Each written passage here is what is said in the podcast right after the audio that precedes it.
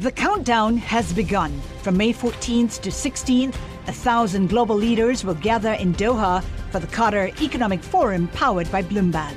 Join heads of state, influential ministers, and leading CEOs to make new connections, gain unique insights, and uncover valuable opportunities in one of the world's most rapidly rising regions.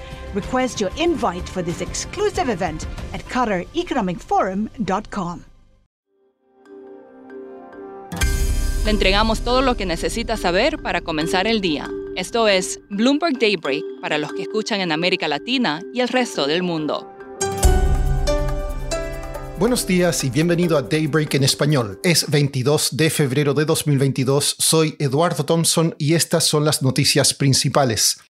La escalada de la tensión en Ucrania arrastra los mercados, impulsa los precios de la energía y lleva a los inversores a buscar activos de refugio. El rendimiento de los bonos del Tesoro de Estados Unidos a 10 años cayó por debajo del 1,9%. El dólar se mantiene estable mientras que el oro fluctúa. El petróleo WTI subía cerca de un 5%.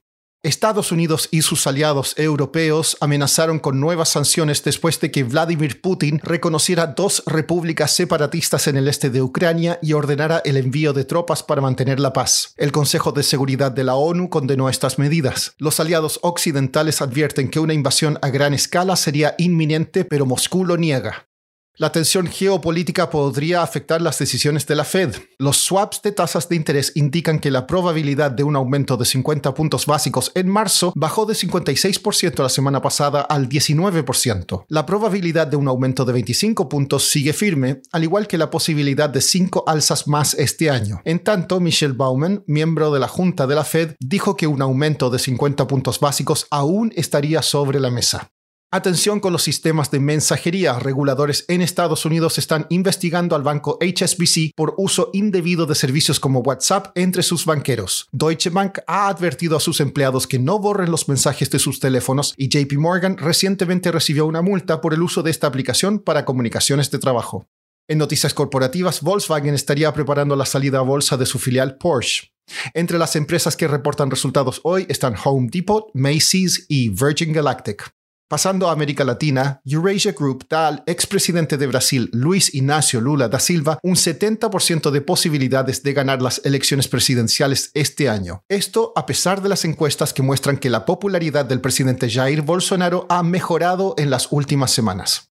La empresa de servicios petroleros Baker Hughes dijo el lunes que una auditoría externa no encontró irregularidades luego que un ex ejecutivo alquilara su lujosa casa al hijo mayor del presidente de México, Andrés Manuel López Obrador. La polémica ha involucrado a AMLO, quien ha arremetido contra los medios de comunicación por comparar el caso con anteriores escándalos de políticos mexicanos.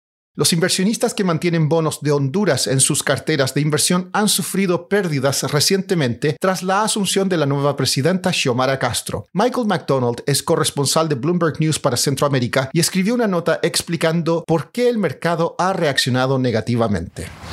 Después del discurso de inauguración de la presidenta Xiomara Castro, eh, los bonos cayeron porque ella había anunciado que quería reestructurar la deuda del país. Los bonos hasta hoy en día no se han recuperado el 100%. Todavía hay un poco de desconfianza de parte de los inversionistas del gobierno de Xiomara Castro. Eh, la ven como un gobierno que va a ser más confrontativa y más conflictivo con el mercado y con eh, los mercados financieros. aunque algunos miembros del, del el gobierno han, aclarado que lo que quieren hacer es más como un refinanciamiento y no tanto una reestructuración integral. Aún así, los inversionistas ven al discurso y algunos miembros del gabinete, como confrontativos con, con el mercado. Michael, ¿es apremiante para Honduras hacer una reestructuración de deuda?